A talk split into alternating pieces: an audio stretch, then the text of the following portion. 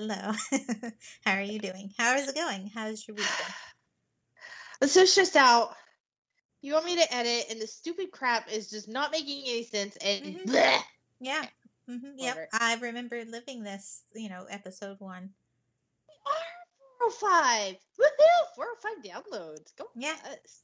I was uh, like I was telling Sabrina, we hit over 400 downloads, so that's exciting. We've lost a follower though. I don't know who unfollowed us, but you better refollow it. No, I'm just kidding. You can do what you want. You grown ass adult. It sucks. It sucks. Being a grown ass adult, but someone's got to do it. Someone has Speaking to of adultish, adulting. Oh, I don't have it in here with me. Uh, so I have officially hit adult status. Oh, We went to uh, the grocery store Saturday, and um, I bought a 2022 Farmer's Almanac. I am officially adulting. well, I'm so tickled. why do you? I don't know Farmer's why. Almanac? Okay. I don't know. I just, you know, I had never actually, I guess I just never paid attention to what all was actually in the Farmer's Almanac, but it felt very witchy to me. And I was like, it's a sign. the witches are with me. I was supposed to get this. Yes. Maybe the green witches. It's all about the moon phases and don't plant in the middle of Leo because Leo is just rar. But, you know, watch out for the Pisces because they can, it's so in depth. So in depth. Like, I if you're going to plant your seeds, do it in the waxing moon of the star of uh, the water signs. And I mean, just, it was it was pretty awesome. But then in the back, it actually like breaks it down in English for you because I was like, I have no idea what the fuck this is, but this is great. And, but in the back, it actually has like, okay, the month of January, this is what you can do. February, here's what to look out for. Blah blah blah. Oh, Yeah. oh, There's a bug flying in front of my face. No. Oh. So, but did- yeah, I never realized like zodiac constellation things were tied into when you can plant your fucking corn. yep. That's Apparently. interesting. It is a thing that I did not know, and now that I am educated, I am not going to piss off the gods. Okay. You know, My um, corn will be planted in May when it's supposed to, when Capricorn is way out of the way mhm, and Leo is about to roar up, you know. in Got between. this. Yes, of course. I am forgot what I was going to say. The moon and the stars off, okay? I'm just not going to piss them off. I just want to say I'm impressed that you read the fucking book. Yeah. Yeah. Must mean- have been intriguing. I can read. Yeah, I mean, I was- I was- read. Full blown adulting. I picked the book up and Eric was like, Why are you getting that? I just smiled, put it in the buggy, and I was like, Here we go. And then I got out to the car and I'm like cracking up and he's like, What is what is so funny? I was like, I'm officially an adult now. And he was like, Oh my god, you're crazy. I was like, Yeah, but you married me. So yeah, I was so tickled. Who knew, people? Farmer's Almanac. If you haven't bought one, you're not a real adult. exactly. you have not hit Moral the of pinnacle of adulthood. And this whole time I thought I was adulty, but I'm not. Uh. yeah. So how was your week? Uh, not too bad. I was in a training. Um, Oh. wasn't that wasn't too bad. Uh, the two star should have been a one star. Navy Lodge was enough. Like I was actually concerned about bed bugs. Oh. Uh, the paint was peeling off the walls. So if a, like if an alarm would have gone off, like you know the siren alarm, and the paint started like peeling upwards up the wall, then I would have had a problem. yeah, yeah, it sounds pretty dicey. Yeah, and then I could hear my neighbors on either side of me, so that was exciting. Oh. Yeah. But other than that, tra- training was good. Um, Good. Caught up on on homework Caught up on homework? for the most part. What? I don't know. Look at you being all proactive. Proactive, not adulty. I don't have an almanac. Um, No, what else? you're just not there yet. It's okay. I'll, I'll, you want me to send you one? No. But you got to make sure it's for next year because this year's already almost over. Yeah, my husband would be like, "What the fuck is your friend sending you?" We're like, "Oh, this is the pinnacle of adulthood." Exactly. Exactly. Yes. according to Sabrina. I mean, if you want gross grow some tomatoes in your apartment, the Farmer's Almanac will tell you when and how to do it.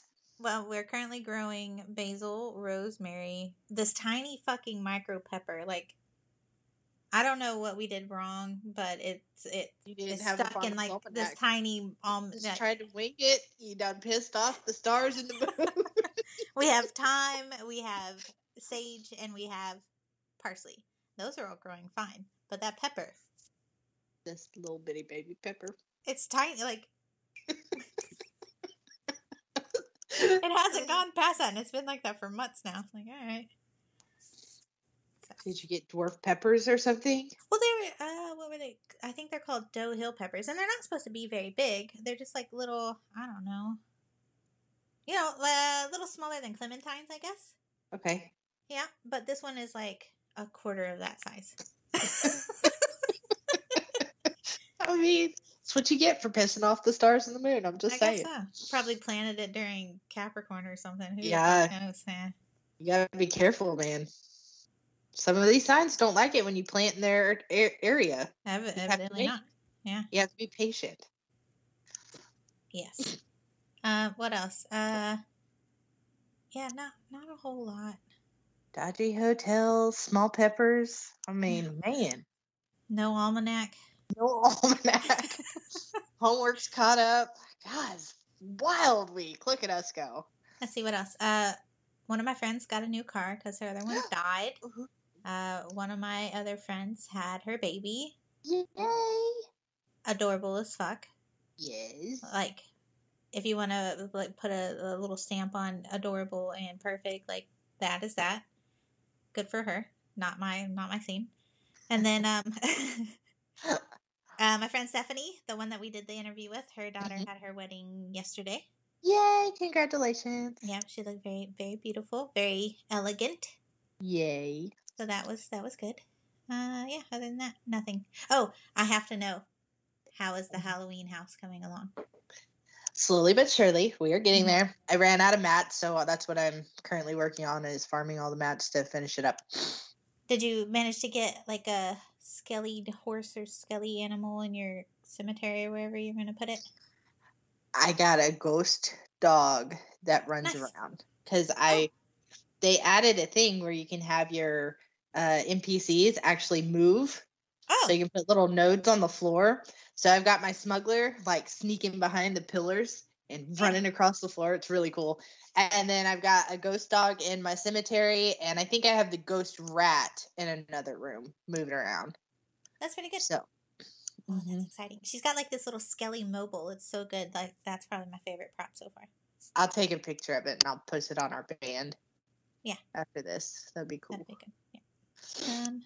Yeah. How about you? What else? Anything else exciting? Did you ever get your pile of stuff burnt?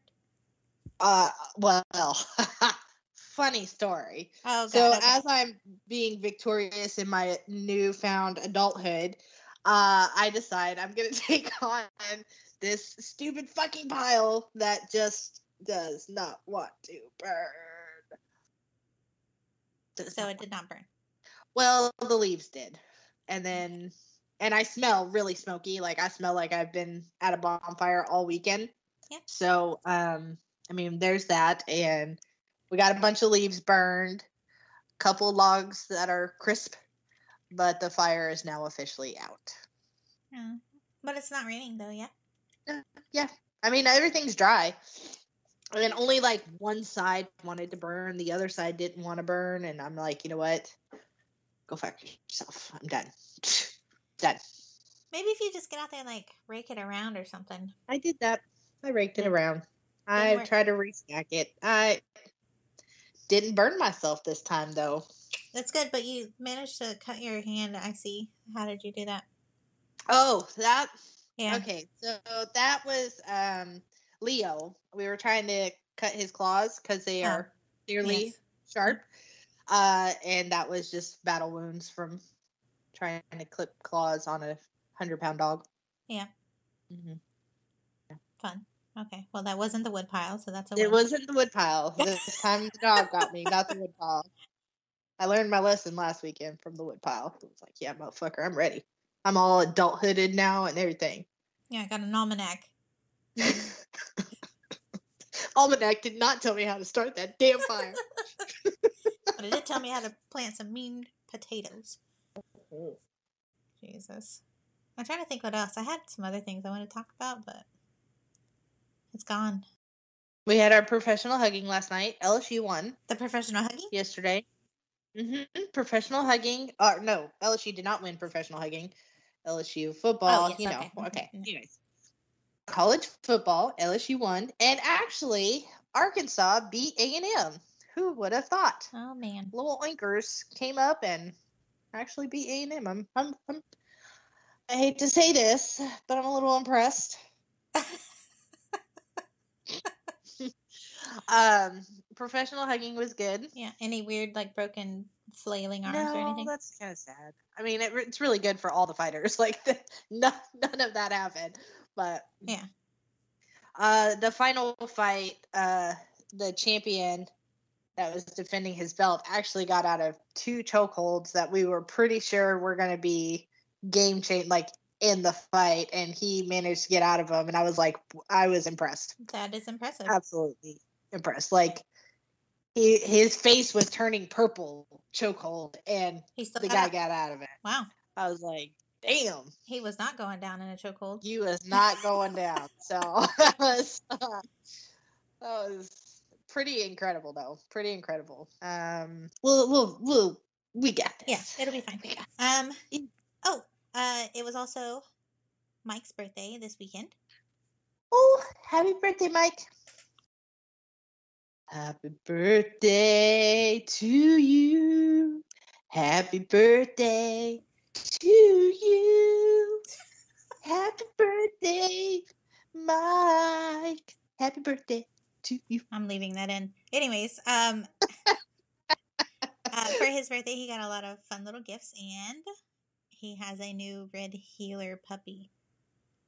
Oh, oh that's so exciting. And my parents named her Ginger, and she looks like a little bear, like her face, and she looks so unamused every time she gets picked up. Oh, It's so cute. You'll have to ask mom or call mom and chat her to see, Yes. but she's cute. Yeah. Oh, And of course, the other dogs are all jealous in their own different ways. Well- yeah. How dare you bring a new dog into this household? We are the only dogs in this household. Yeah.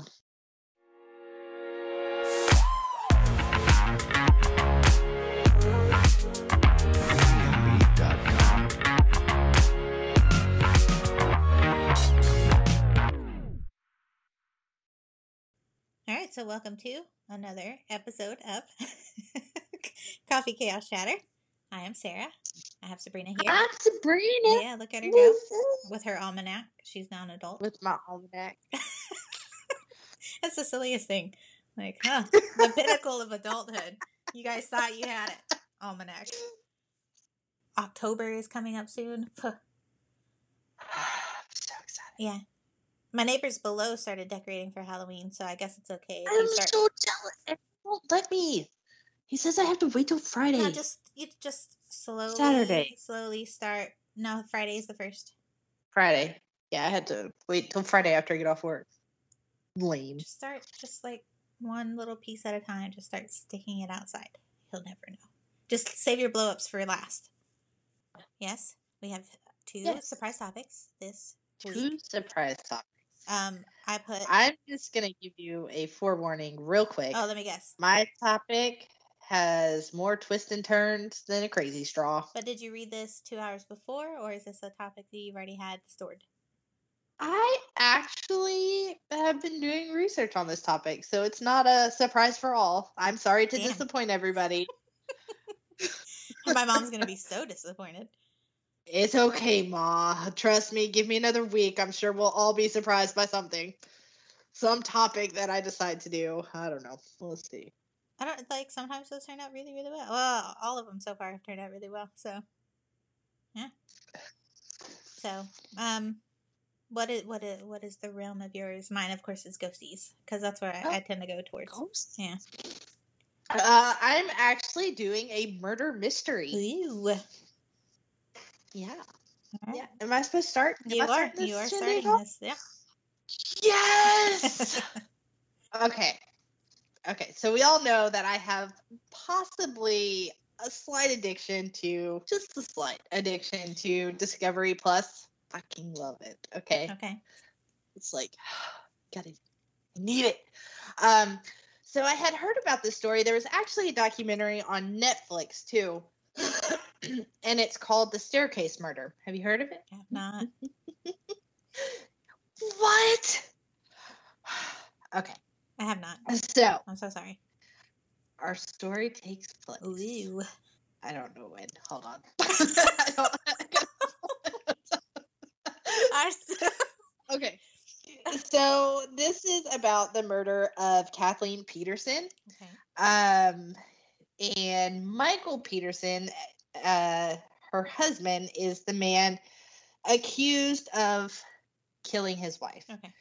So I'm going to give a little background on Michael since I'm really going to kind of focus on him. Yep. Uh, and I am going to let you know that what the documentary is on Discovery Plus. It's like a mini series. I think it's three episodes Okay. and it's very detailed. So a lot of my information is coming from uh, Wikipedia in that documentary. Okay. So Michael Peterson was born in Nashville, Tennessee. He graduated from Duke University with a bachelor's degree in political science. He was an editor of the Chronicle, which is the daily student newspaper there from 1964 to 1965 Okay. he after graduating he took a civilian job with the U.S. Department of Defense, where he was assigned to research arguments supporting increased military involvement in Vietnam. A year later, he married Patricia Sue, who taught at an elementary school at the air base that he was stationed in, stationed at in West Germany. They had two kids, Clayton and Todd. In 1968, Peterson actually enlisted in the Marine Corps and served at Vietnam War. In 71, he received an honorable discharge with the rank captain after a car accident left him with a permanent disability. Years later, he tried, I think he was running for mayor, and he claimed he won the Silver Star, the Bronze Star with Valor, and two Pul- Purple Hearts Jesus. but he did not actually win the two Purple Hearts. After they did a little research, they did find in his records he did earn a silver and bronze star, but he did not earn the Purple, Purple Hearts. Hearts, Yeah. So Peterson and his first wife Patricia lived in Germany for some time. They had really good friends, as military fam- families do. You know, they all come together and become friends. Um, but they befriended a couple named Elizabeth and George Ratcliffe and their two children, Margaret and Martha. George died, but it doesn't say how he died. But it brought those two families even closer. And then Elizabeth died. Elizabeth Ratcliffe died in 1985. Michael actually became guardian of their two children. Okay. Um, so that's how close that they were that they trusted this guy to take care of their two daughters. Yeah. Michael and Patricia actually got divorced in 1987. Their two boys stayed with Patricia, and the two girls stayed with Michael. And so Michael, Martha, and Margaret, say that 10 times fast, uh, moved to Durham, North Carolina. Uh, later on down the road, Clayton and Todd, his two sons, actually joined him. so he's yeah. single dad with four kids. So Peterson actually is known before all of this. He he's actually a published author. He he wrote three novels based around his experience during the Vietnamese conflict. Yeah. Uh, so it was more of a it was more fictional than it was fact, but one of them actually became a New York Times bestseller. Wow. So he, you know, that's that's pretty pretty big deal. Yeah. So Kathleen, who is the victim here, She graduated from college. Just a little bit about her. I'm not going to go into a lot of detail because a lot of it was based on the documentary and they speak really, really fast. So, in general terms, uh, she graduated top of her class in college. She got married after college. She had a daughter. Caitlin was her daughter's name. Her husband cheated on her. She was like, fuck this, I'm out. Got divorced, took the kid became a a CEO. In the notes on Wikipedia, they said business executive, but on the documentary, she was actually the either co-CEO or vice president Yeah. of Nortel. Oh, okay. She met and married Michael. They got married in 1997. And then they had the blended family. So now they have Caitlin, Margaret, the two boys, Martha, two girls. yeah. Todd, and forgot the other one. On December 9, 2001, uh, Peterson actually called 911 to report he had just found Kathleen unconscious, con- conscious, Mhm, yeah, whatever, mhm. that word, Pass the fuck Nailed out. it. Yep. Mhm. Okay. in their Forest Hills neighborhood home in Durham, North Carolina, and suspected that she had fallen down 15, 20, uh, his exact words were 15, 20, I don't know, stairs. So in the documentary, you hear the the frantic 911 call, and it genuinely sounds like somebody who is in a fucking panic. Like I can't think straight, doesn't can't really understand what's happening. Yeah. You know, can't register the questions that are being asked. I mean, really sounds freaked out. He claimed he had been outside by the pool. Him and Kathleen were celebrating a possible the possibility that one of his books was going to be turned into a movie. Kathleen went inside because she was cold and he decided to stay outside, smoke a cigar, finish up his wine. So he was outside for about another 45 minutes, came in and found Kathleen at the foot of the stairs. Blood was everywhere. Okay. Everywhere. Yeah. Oh my God. Blood everywhere. Like everywhere. Okay. Peterson said she must have fallen down the stairs after consuming alcohol and Valium, which she did take Valium on a regular basis. So blood was everywhere. So toxicology results showed that Kathleen, Kathleen's blood alcohol content was 0.07%. Okay. She was not intoxicated No, at all. No. The autopsy report concluded that 48 year old woman sustained a matrix of severe injuries, including a fracture to the superior cornu of the left thyroid cartilage, several lacerations to the top and the back of the head, consistent with blows from a blunt object, and died from blood loss 90 minutes to two hours after sustaining these injuries. Okay. So she had a lot of like scrapes on her face. Something was going on with her neck and the back of her head. They shaved her head and she had seven extremely deep, large lacerations on the very back of her head. And they were like forked. So it's like So three not and something then caused by stairs. yes. Yes. Yes. Okay. Kathleen's daughter, Caitlin, and Kathleen's sister, Candace, both initially proclaimed Michael's innocence and publicly supported him alongside his children. But Candace reconsidered after learning about Peterson's bisexuality, as did Caitlin after reading her mother's autopsy report. Both subsequently broke off from the rest of the family. So essentially, what happened in the documentary was that the detective brought in the sister and said, I'm going to show you these pictures because you do not want to hear what I'm trying to tell you. She saw the pictures, saw the lacerations, and just was completely devastated. I mean, she was there the day Kathleen died. Yeah. She even tried to clean up some of the blood because her mom was coming over.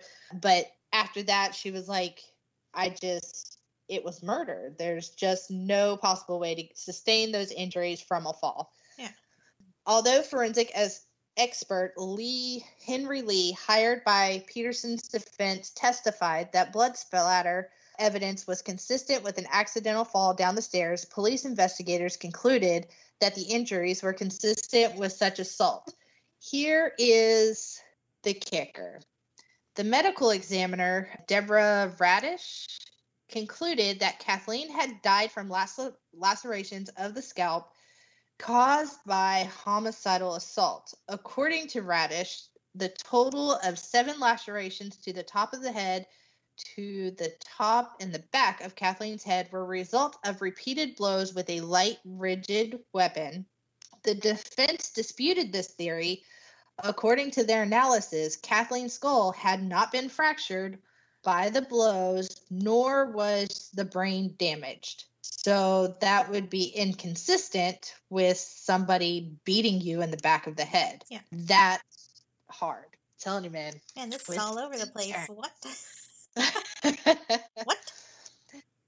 so the trial drew increasingly drew the media's attention as details of Peterson's private life emerged. Oh no.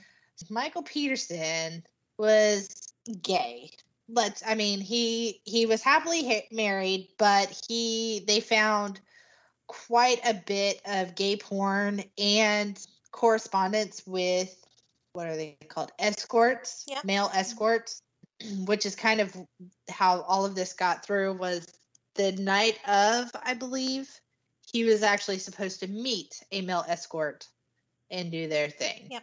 So they were trying to figure out why would this guy kill kathleen because you have to have a motive well kathleen was actually the breadwinner and because he was writing he hadn't really gotten a lot of you know there wasn't a lot of money Financial coming in on his side Yeah.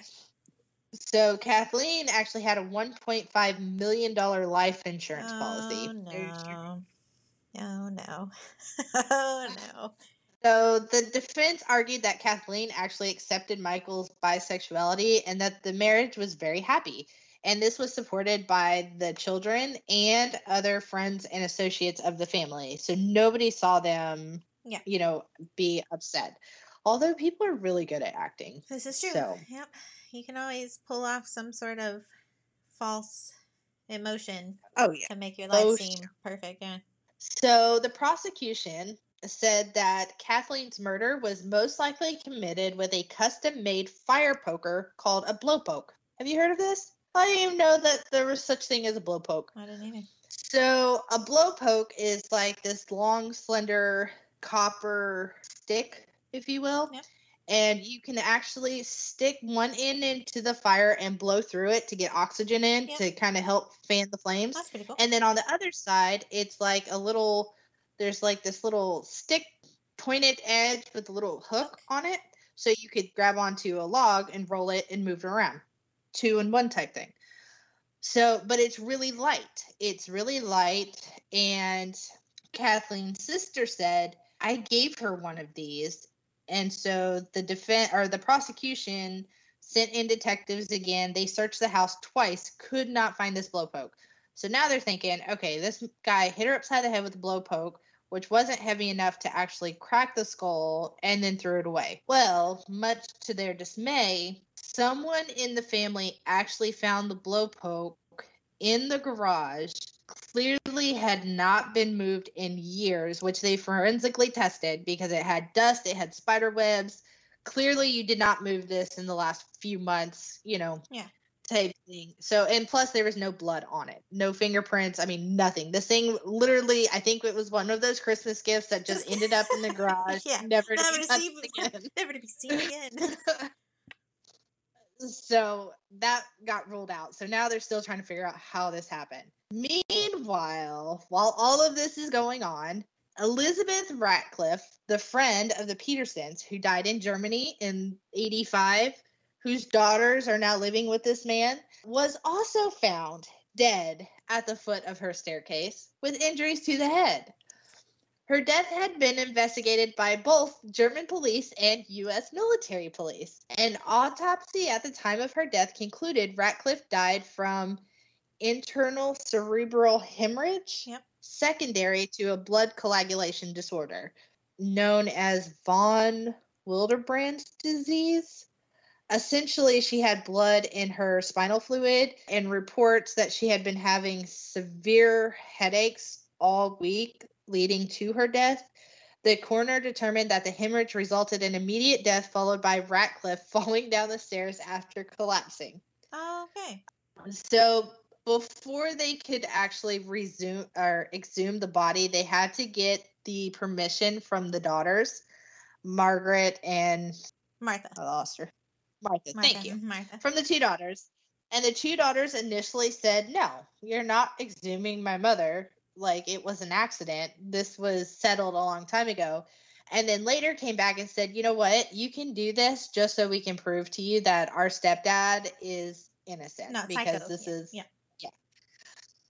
well, comes to find out, the second autopsy said that it was murder. Huh. Long story short, short, they're saying that it was murder, that somebody was running from her house, and it was just a huge, huge. It didn't really go into a lot of detail about it, but it's just So like the same blunt trauma and stuff to the back of the head though? Well, they did say that she had scrapes. I don't think that they were quite as extensive, but I think that they were similar. Yeah, okay. But she did have brain swelling, and they think it's because of the disease Yeah, yeah, yeah. that she had.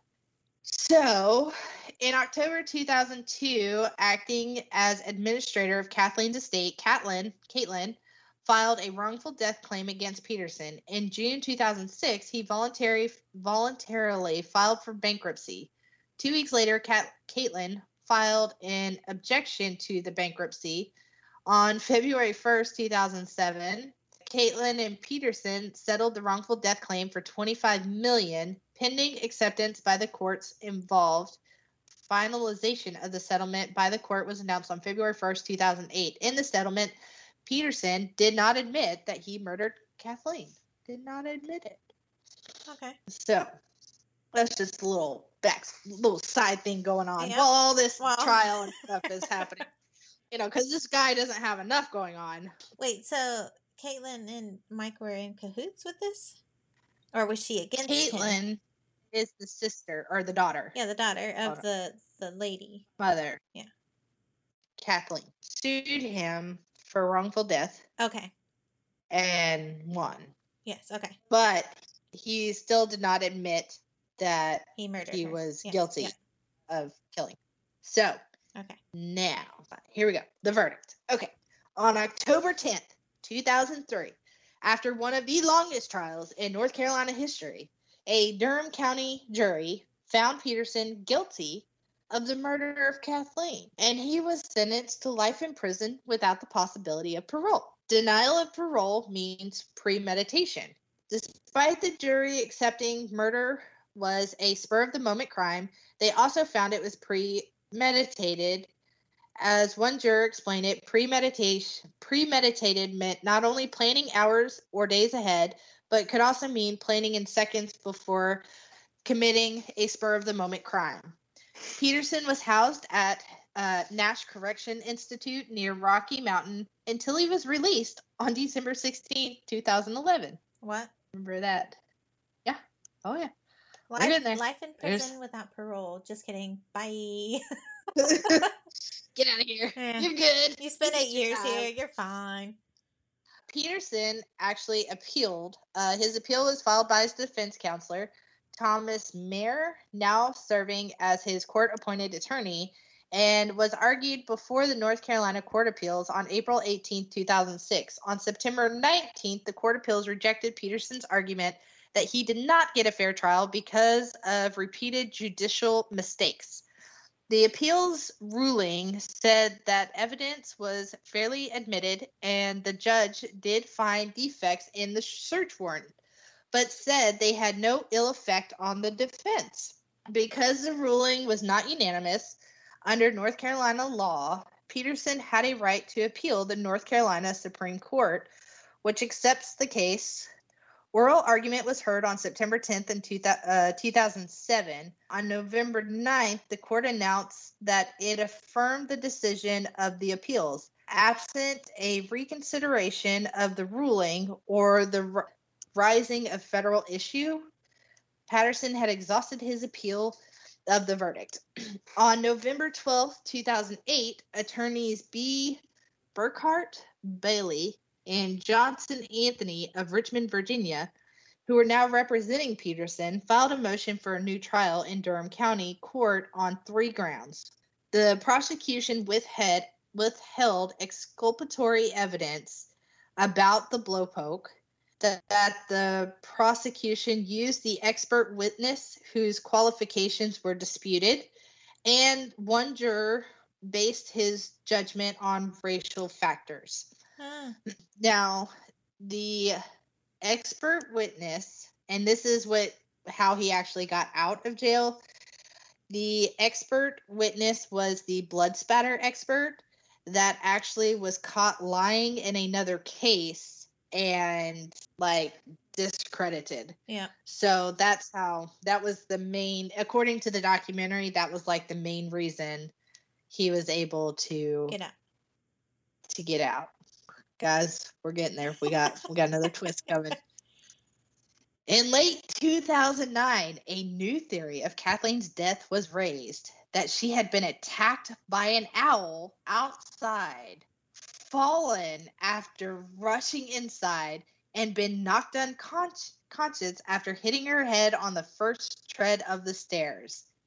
The owl theory, when I said there was a lot of blood, they found one drop of blood outside the front door, blood in the kitchen, blood, most of it was in the stairs, okay? Yes. But this owl theory, I love this owl theory. Like, if this was really the case, I feel really bad for this guy, okay? Because, Don't wow. you think that would So have the been owl like theory a was- really important fact that would have been brought up the first fucking time? Like even in the nine one one call, like well, he didn't see the owl. He walked in, and Kathleen is laying on the foot of the stairs, bleeding to death, bleeding out. where do you what the Hold on. okay? there's actual there's actual merit to this theory and this theory got laughed at by the prosecution and the defense Yeah. and the defense did not bring it up which i think was dumb because there's actual they actually have evidence on this theory so the owl theory was raised by durham's attorney t lawrence pollard a neighbor of the petersons who was not involved in the case but had been following the public details. He approached the police and suggested an owl might have been responsible after heading after reading the North Carolina State of Bureau Investigation evidence list and finding a feather listed and Peterson's attorney had determined that the SBI crime lab report listed a microscopic owl feather wooden sliver from a tree limb entangled in a clump of hair that had been pulled out by the roots found clutched in Kathleen's left hand. So that means her hands had to be up on her head, like she's, Yeah. you know, microscopic owl feather. Okay. A re examination of the hair in September of 2008 found two more microscopic owl feathers. According to Pollard, had a jury been presented with this evidence, it would have materially affected their deliberation and therefore would have materially affected the ultimate verdict. Prosecutors have ridiculed the claim, and Deborah Radisch, who conducted Kathleen's autopsy, said it was unlikely that an owl or any other bird could have made the wounds as deep as her scalp. However, Radisch's opinion was challenged by other experts in three different separate affidavits filed in 2010. Crazy. He attacked this woman Despite with a the stuffed interest- owl. I know it. Well, and if you look at okay, you know the owl's claws. Yeah. The owl is always watching. This just, just I just love this. so you know the owls have like the three prongs, and they've got really sharp claws. Yeah. Because that's how they kill and grab up their. So if you were to do that to a scalp, you're not going to fracture the skull. You're not going to damage the brain. You're going to tear the shit out of the skin. And if she's like up here doing this, she's got scratches. I mean, it's possible. Anything's possible. Anything is possible. So, what eventually ends up happening is that they, instead of going through an entirely another jury doing all that stuff, Yeah. what Michael Peterson ends up doing is taking what's called an Alford plea. So basically, it's a guilty plea entered because sufficient evidence exists to convict him otherwise, but the defendant asserts his innocence. So basically, you plead guilty, but you're still maintaining your innocence at the same time so that you don't have to do this. So the judge accepted the Alford plea, sentenced him to a maximum of 86 months in prison with credit for time previously served. He was able to go. He did not face additional prison time. So now their house is for sale in North Carolina. So if anybody wants to go buy a beautiful house where a lady was brutally murdered or got killed by an owl, we don't know. Their house is for sale. Is there is And- there a pet owl in this family? Because if the other lady died of the same type of what the fuck? I say that he has like a little stuffed owl that he used to beat the shit out of her with. Pow pow. like actual claws. Yeah. yeah it's i will uh i will share with you the the video or the pictures they actually show you the pictures of the back of her scalp and, and the blood all over the place it is a uh quite a scene I don't know. I feel like there's something skeptical there. I'm skeptical. it's uh, nobody knows nobody knows Clearly, it's a murder mystery. telling you isn't that crazy ah it's crazy i Huh. was really tickled That's really so strange. that's the story of michael peterson Yeah. Published author, published author loves all the possibly a people, murderer possibly a murderer. Has five children. Apparently, a great dad. Not clearly. I mean, all aside, apparently he's a great, great dad. You know, all of the kids were willing to go to bat for him, so gotta tell you something. that's very strange. Huh. Yep. But don't you think he would have heard her screaming or something? Well, the way that their house was, she was towards the front of the house, and their pool was actually in the back, down like a little staircase. So he was a good ways away from where she was attacked or tripped or Whatever. whatever. Yeah. Yeah. Interesting. Okay. Oh. That that is very interesting and I'm still skeptical. I, s- Yeah. I say he beat Oh, her yeah. to death with a oh. fucking owl statue. An owl statue. But they didn't find an owl statue. Well, it's stuffed owl, I mean. I mean, anything's possible. Hold, please. Why can't I get my shit together today? Uh, I am like at the pinnacle of adulthood and I can't get my shit together. That's because you've reached the pinnacle. Did that work? Yes. Welcome back. Okay. Eh, hi. Hi. All right. Well, um, my uh, my story is, it actually does have murder in it, and it has ghost ghosties in it, like tragic ghosties, Oh. and um, and it all surrounds a country that didn't have good fire regulation and implementation. California? No, country, country, Oh, sorry. My bad. not a state, country. So, as always, I found this story scrolling through my Facebook news feed. Love it. Love it. but I don't know how it came up. I don't remember why it was in the news feed, but it, it did come up.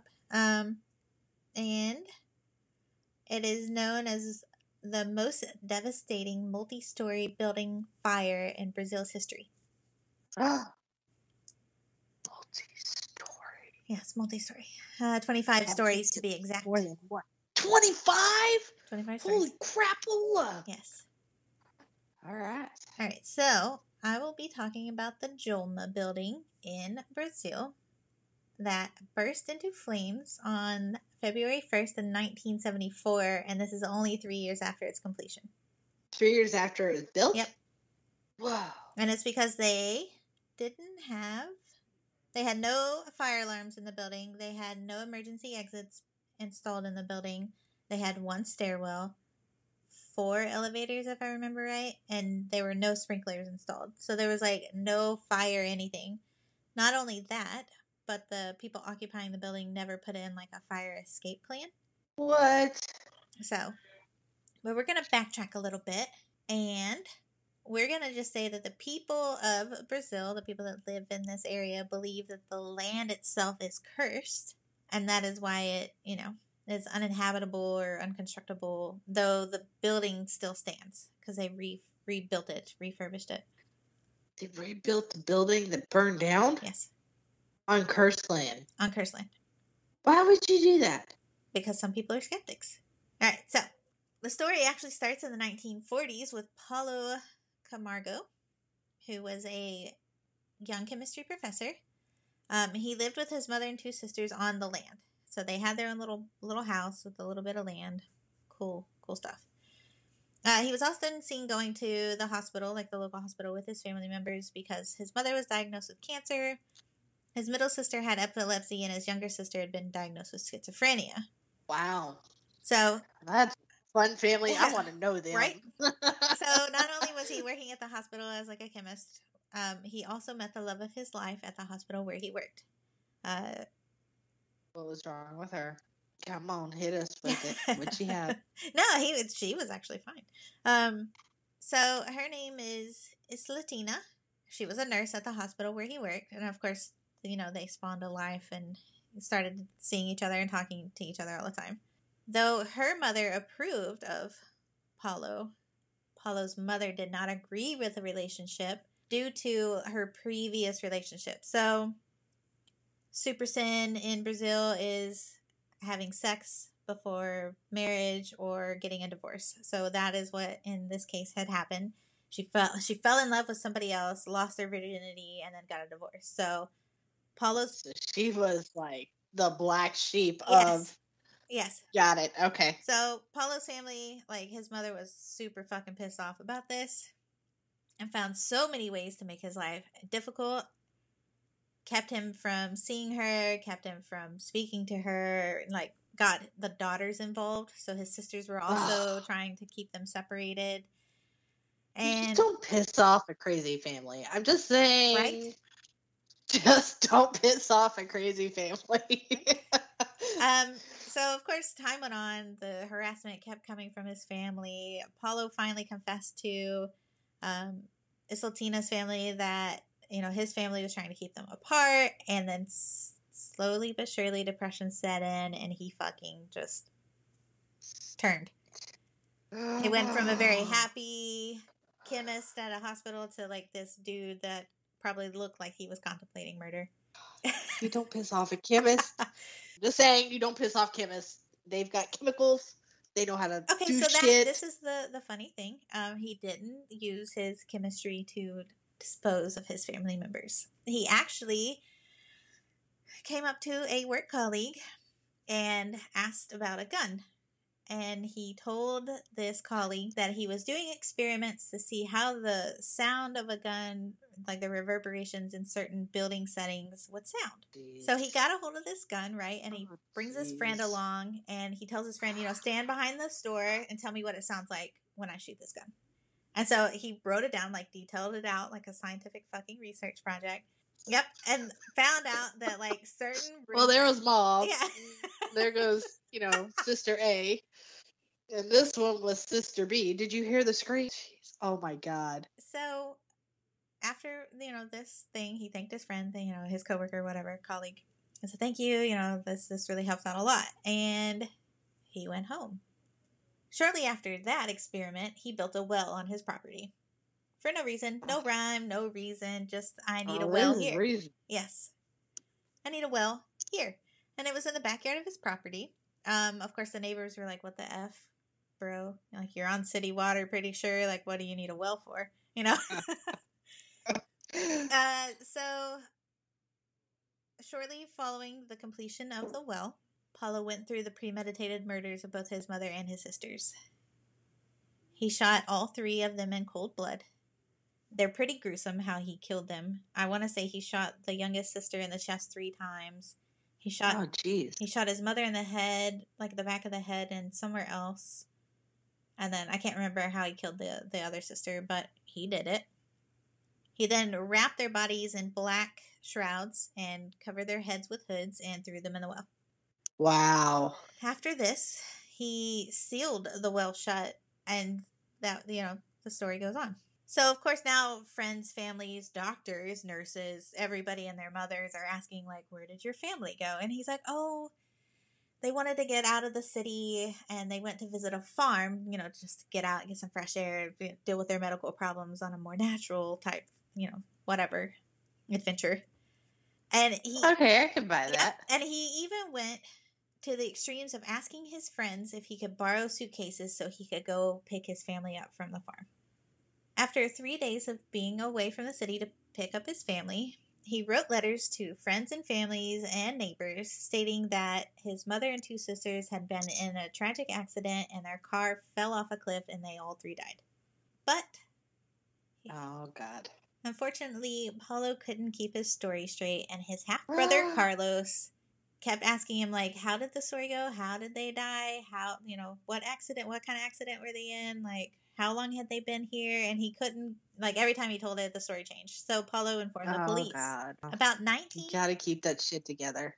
Yeah, you need to, like, write that down and fucking memorize it. Yeah. Get your buddy to write it down. He can do the gunshots for you. He can do your story. Memorize that story, bro. Memorize exact numbers. Approximately 19 days after the murders, the police came to search Paulo's home and he mocked them. Like, you're, I don't know what you're wasting your time on. Why are you even looking here? Clearly, they died in an accident. And then that's when they found the well. So the police, of course, then proceeded to start unsealing the well. And as they did, Carlos, not Carlos, uh, Paulo went into the bathroom at his house, locked himself in, and shot himself in the chest and killed himself. What?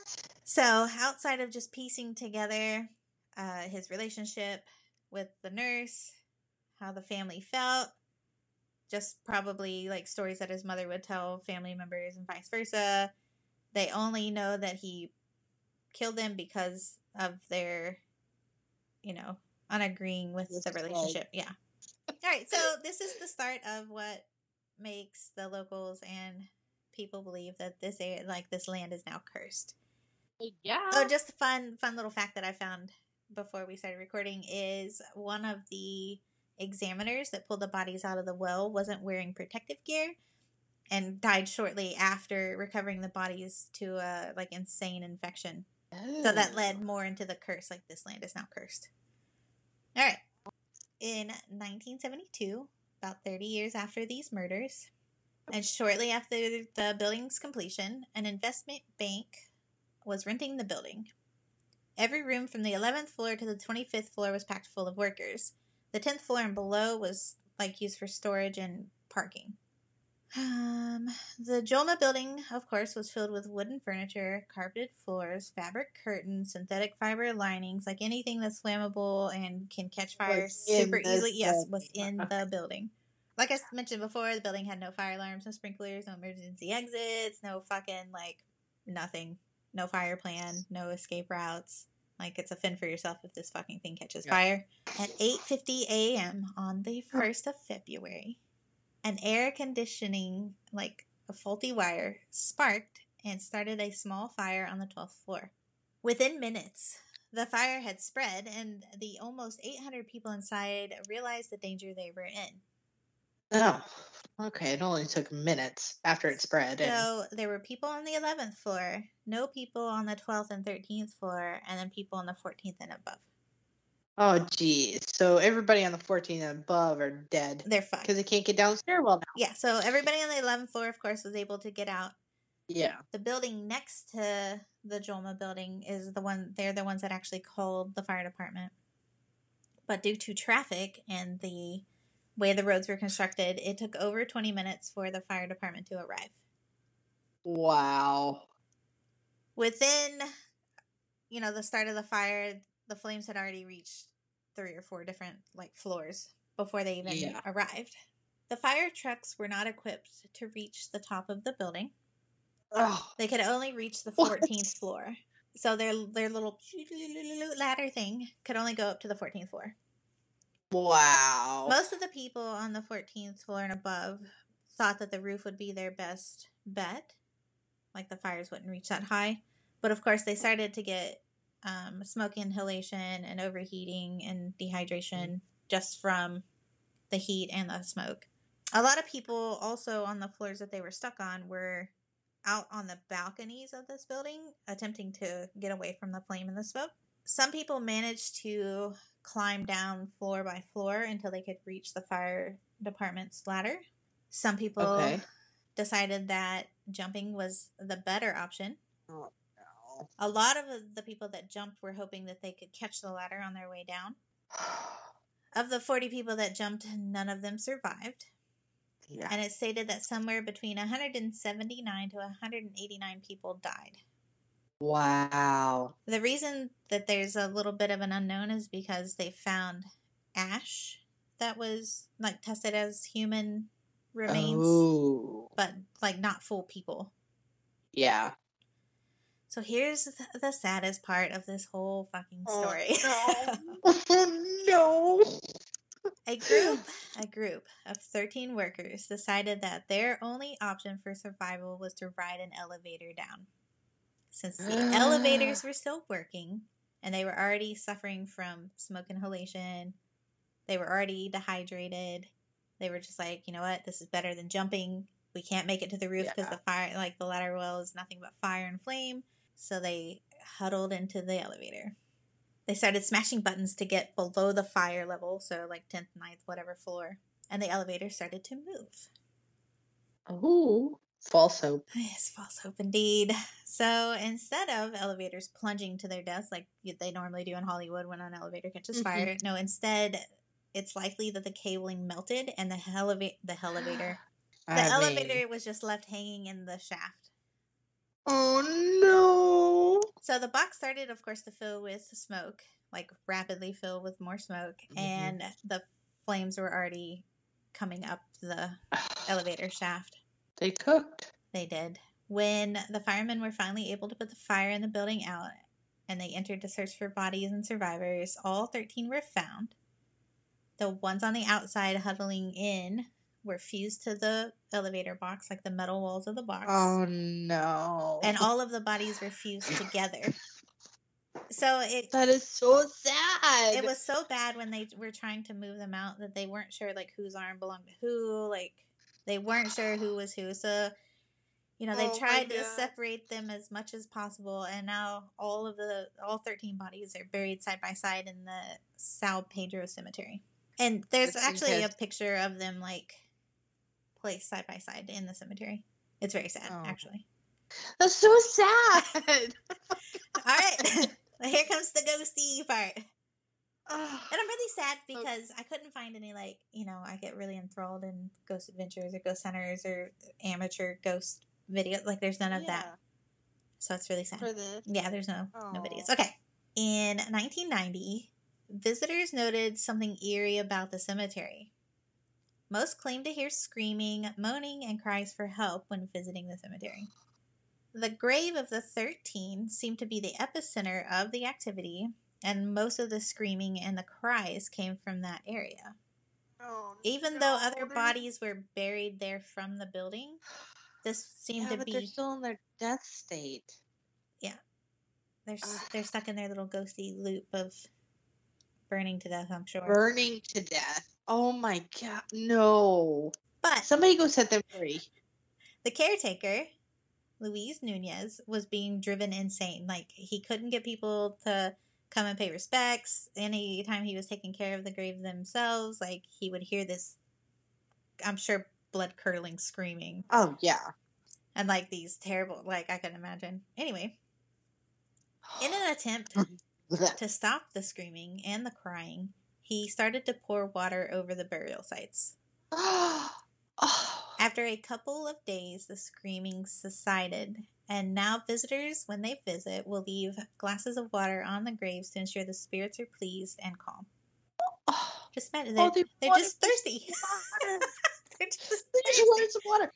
So yeah, No, don't do that. but like just imagine hearing that, and then you're just like, "Fuck, I'm going crazy, water," and then now it's no more.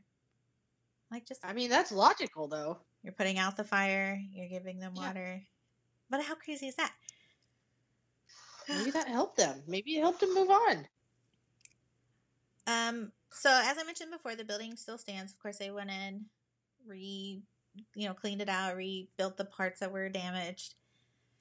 But in 2004, visitors and workers on the site of the property started to experience strange happenings. Part of it, too, was a lot of people refused to go and work in this building or even visit this building because they know like they're gonna either experience something fucking weird or it'll catch fire and they're gonna die. you Um, don't have how many stairwells do you have? Nope, not enough. I will work on the first floor. Thank you. But most people, yeah, most people claim that uh, when they go down to the parking garage to get in their car, they'll see multiple cars' lights flashing uncontrollably, like just flashing. And uh, a lot of times, workers that are walking through the building on certain floors will hear whispers and cries of pain as if they're like the spirit is standing behind them.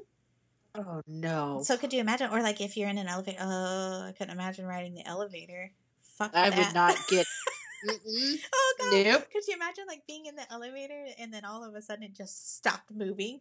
Nope. Nope. That's a that's a this I is a- have that- like I'm not Uh, I often have really bad dreams, like really vividly bad dreams, and every once in a while I will be in an elevator Yeah. that cannot be controlled, like it just goes out of like it goes chaotic. called a night terror. Yes, but I had a dream after. So when we go to Vegas, sometimes, like most times, we'll stay at the Cosmopolitan. Okay. They have one of those fast elevators, yeah. like elevators that shouldn't move that fast. Yeah. Yes, because like, if it's what- moving that like fast up, sucks you to the floor and then you hop up. You know. Yeah. or like you feel that sinking in your stomach, I'm like, this is a roller coaster ride. What am I doing on this fucking thing anyway? So I'll have dreams about that, but like the elevator doesn't stop going up; Just keeps going. it just keeps going up. And of You course, I wake up. get to the top? Huh? Oh. I was about to say, if you see Jesus when he gets to the top, be like, "What's up, man? Can I go back? Can you send me back. down at a normal pace? I just I need to get to Earth and no lower. Just Earth, no lower.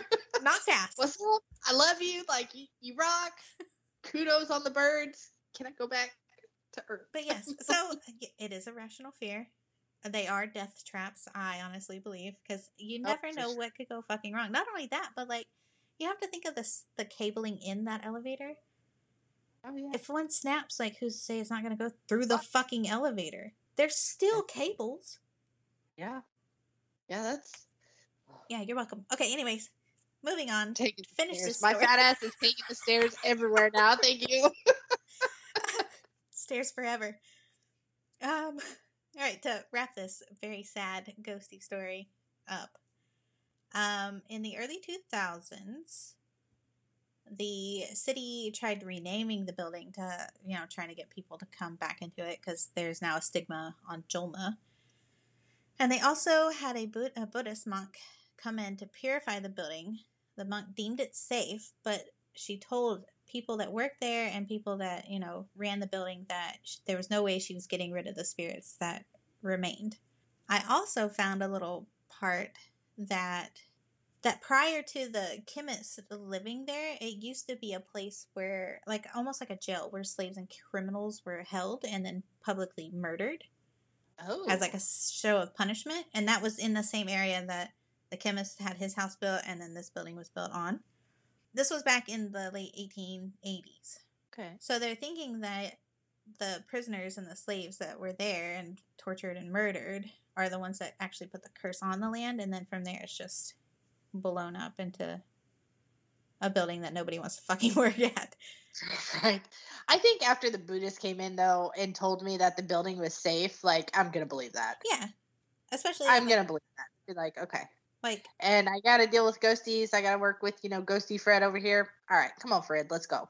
What what kind of work can you do? What can you take off my plate to make this work day go a little smoother? Like I, I would be cool with that as long as I knew that the building was safe and I was okay. well it definitely changed a lot of the fire codes Oh, for sure. And I'm pretty Oh. sure a few countries, including the U.S., came in to help them like structure their buildings more soundly and safely. Um, Yeah, I'll have fire escapes now. but I couldn't imagine. Not only that, but like even though the building is deemed safe and the ghosts aren't going anywhere, but you know they're not murderous ghosts, I guess. But could you imagine just sitting there like fucking in the zone typing away, and then all of a sudden you just hear this scream? I'd fucking pee my It's pants. called Spotify ear earphones. the first time that happens, I would probably. Excellent timing. Who are you? Thank you. Saw your eyes get so big. At least you didn't scream. Because if you would have screamed, I'm pretty sure you would have wet yourself. oh. Oh well, I'm God. awake. I'll be able to finish my homework tonight. I am crying right now. Okay. For those of you that missed it, Sarah's husband came in and scared the shit out of her. that was great. Note to self do podcast when husband is not Oh my god. That was your eyes got so big. I'm gonna have to rewind this and see if I can't take a still shot of that. No. Ooh. oh I my was God. so involved in this story. Ooh. Speaking of ghosties. oh my god. It was so perfect. Oh, I Thank forgot what you. we were talking about. thank you, Dave. You okay?